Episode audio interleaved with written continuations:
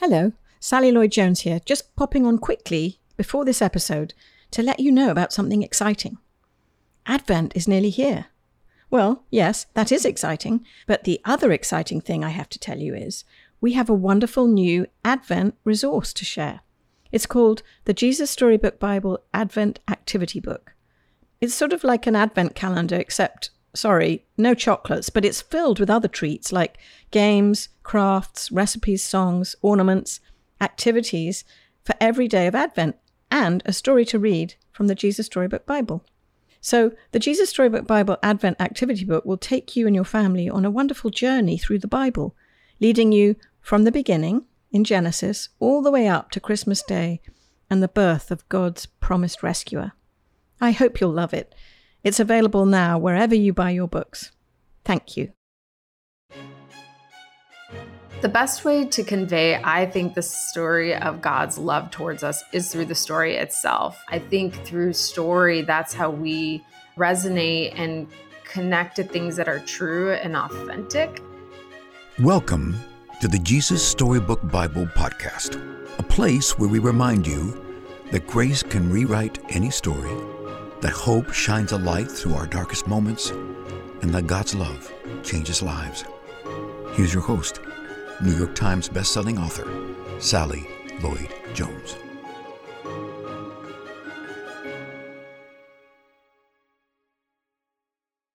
Hello, I'm Sally Lloyd Jones, author of the Jesus Storybook Bible, which tells the story of God's wonderful, never stopping, never giving up, unbreaking, always and forever love.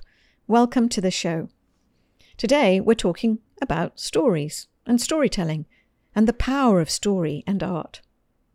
One of my favorite topics. And one of my favorite theologians, Eugene Peterson, once said, Our lives are story shaped. Isn't that wonderful? Here is Eugene Peterson talking about how he came to understand that truth. At some point, I think it was in college, I realized that novels were important to me in what I guess you would call a spiritual sense. They shaped my imagination in a story form so that I wasn't being flattened into statistical things, reductionistic. I realized at a point quite early that novelists and poets were important to me for spiritual reasons. That is, they kept the story alive and kept my attention to words alive. The poets in the use of words, primarily how words work. The novelist in terms of developing a narrative sense. The poets in their use of words, primarily how words work the novelist in terms of developing a narrative sense. It's something you learn and relearn. In my early days as a pastor, I didn't tell stories. I had sermons that were packed with information like German sausages. And then I realized these people I'm preaching to, they're not just empty barrels of ignorance that I have to fill up with facts. They're people. They are stories. I've got to learn to know them.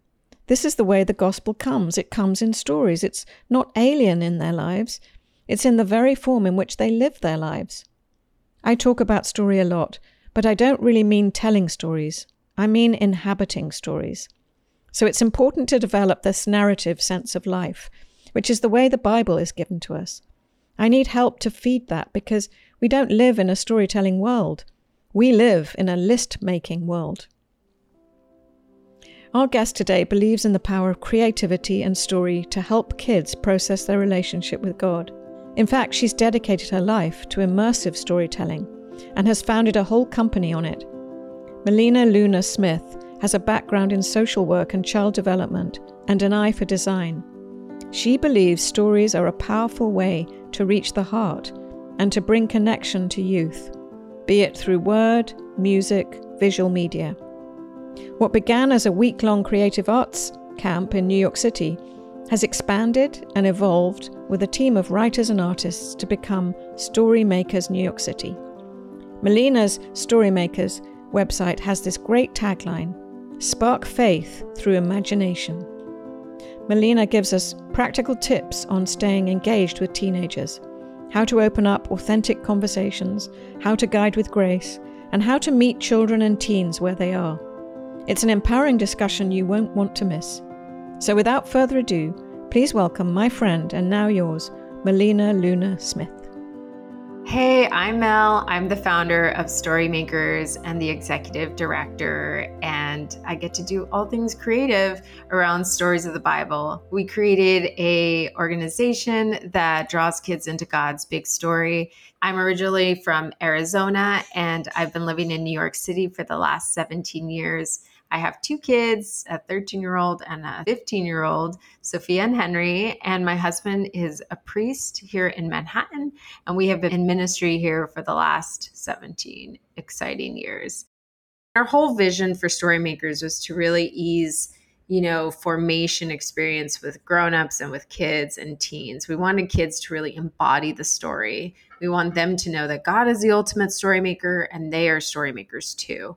And the way we do that is like through creativity and storytelling. In 2006, my husband and I moved to New York City, and he was called to be a priest at Calvary St. George's Church, which is in Gramercy Park, right in the heart of Manhattan.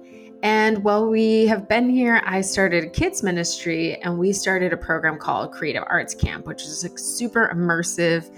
Think about VBS, but embodied in a story with artists from New York City building out incredible sets and retelling stories of the Bible, just super magical experience. We wanted to share that with more churches and grown-ups and that's how we came to life. In 2018, I was on the board of Mockingbird Ministries, and they're a publication house and they're a ministry. And so I came to them and I said, Hey guys, would you be interested in launching kids' material, curriculum?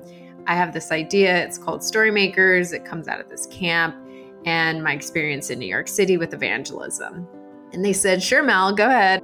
I met with this creative couple and the Webbers. Karen is a graphic designer and she also does film.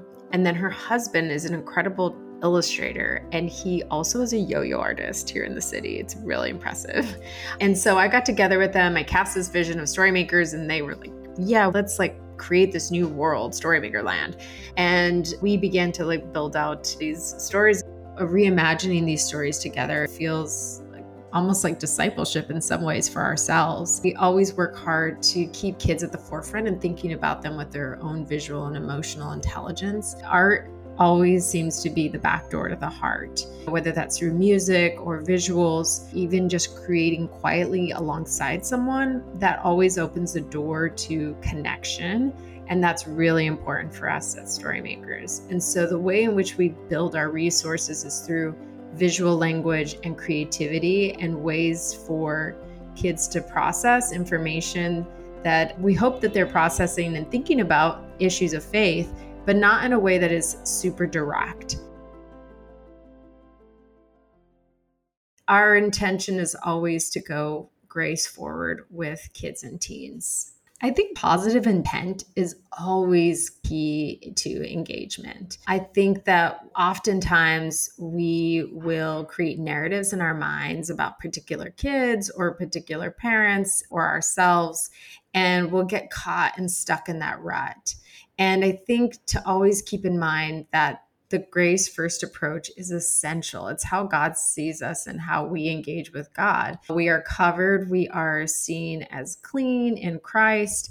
And so when our kids come to us every time, our intention should always be to have a positive intent towards them and to impute grace towards them. We are always searching for the ways in which God offers us grace so that kids know that that's the relationship we have with God, that God is always at work to renew things and, you know, even in the small things and in the big things. But he engages us in that way and you know i think it's best to ha- practice to have that mindset as we go forward with our kids and teens too even if they have proven themselves to be difficult or have not produced the kind of behavioral outcomes that we've desired or wanted for them. When kids understand that God is in pursuit of them, in the good, the bad, and the ugly, when they can connect to that those moments, and then they can see that God did that for characters like Rahab, characters like Jacob, and when he was super jealous and not, you know, behaving properly, or David. So I think that all of those stories, the Bible is really the key and the crown jewel in knowing how God moves in our lives and loves us and pursues us relentlessly. I think that teens are really looking for authentic adults who are ready to engage, that aren't trying to be cool or trying to be their best friends, but you do need resources so that those conversations can happen with authenticity and ease and in a way that is meaningful for everyone involved. I would say if you want to engage with your kids and you want to engage with your teens around these conversations, it's best practice to create spaces and meet kids and teens where they are, what they love to do. You know, and that may mean going to boba tea or that may mean taking kids out for coffee or those sorts of scenarios. If teens don't think that grown-ups want to be engaged with them around these conversations, then you know there's less opportunity to lead and guide our kids as they are navigating so much. And with anxiety and depression on the rise, we want to be those people who are listening and praying and knowing really where the hearts of our kids and teens are. So stay engaged, tune into what your kids and teens are into, meet them where they are. The best way to convey, I think, the story of God's love is through the story itself through the Bible, through the redemptive narratives. Jesus Storybook Bible was so key in that for me personally and for the way that I have been communicating God's love to my kids and now who are teens. I think through story, that's how we resonate and connect to things that are true and authentic. God wrote, I love you. He wrote it in the sky and on the earth and under the sea. He wrote his message everywhere because God created everything in his world to reflect him like a mirror, to show us what he's like, to help us know him, to make our hearts sing. The way a kitten chases her tail, the way red poppies grow wild, the way a dolphin swims, and God put it into words too, and wrote it in a book called the Bible. I love this passage so much because I think it really connects directly to the creativity and beauty that God inhabits and has shared with us. And I think that we as humans, when we get to connect to that beauty and creativity, those are the messages in the world that say, I love you. I wrote it in the sky, I wrote it on the earth and under the sea. This message is everywhere. And I think that if we can um, help our kids to see that and connect to that reality, then they can be encouraged in their faith as they grow and they can know and see and discover and have curiosity about how God is everywhere and moving through his creation so that we can be together and not be disconnected.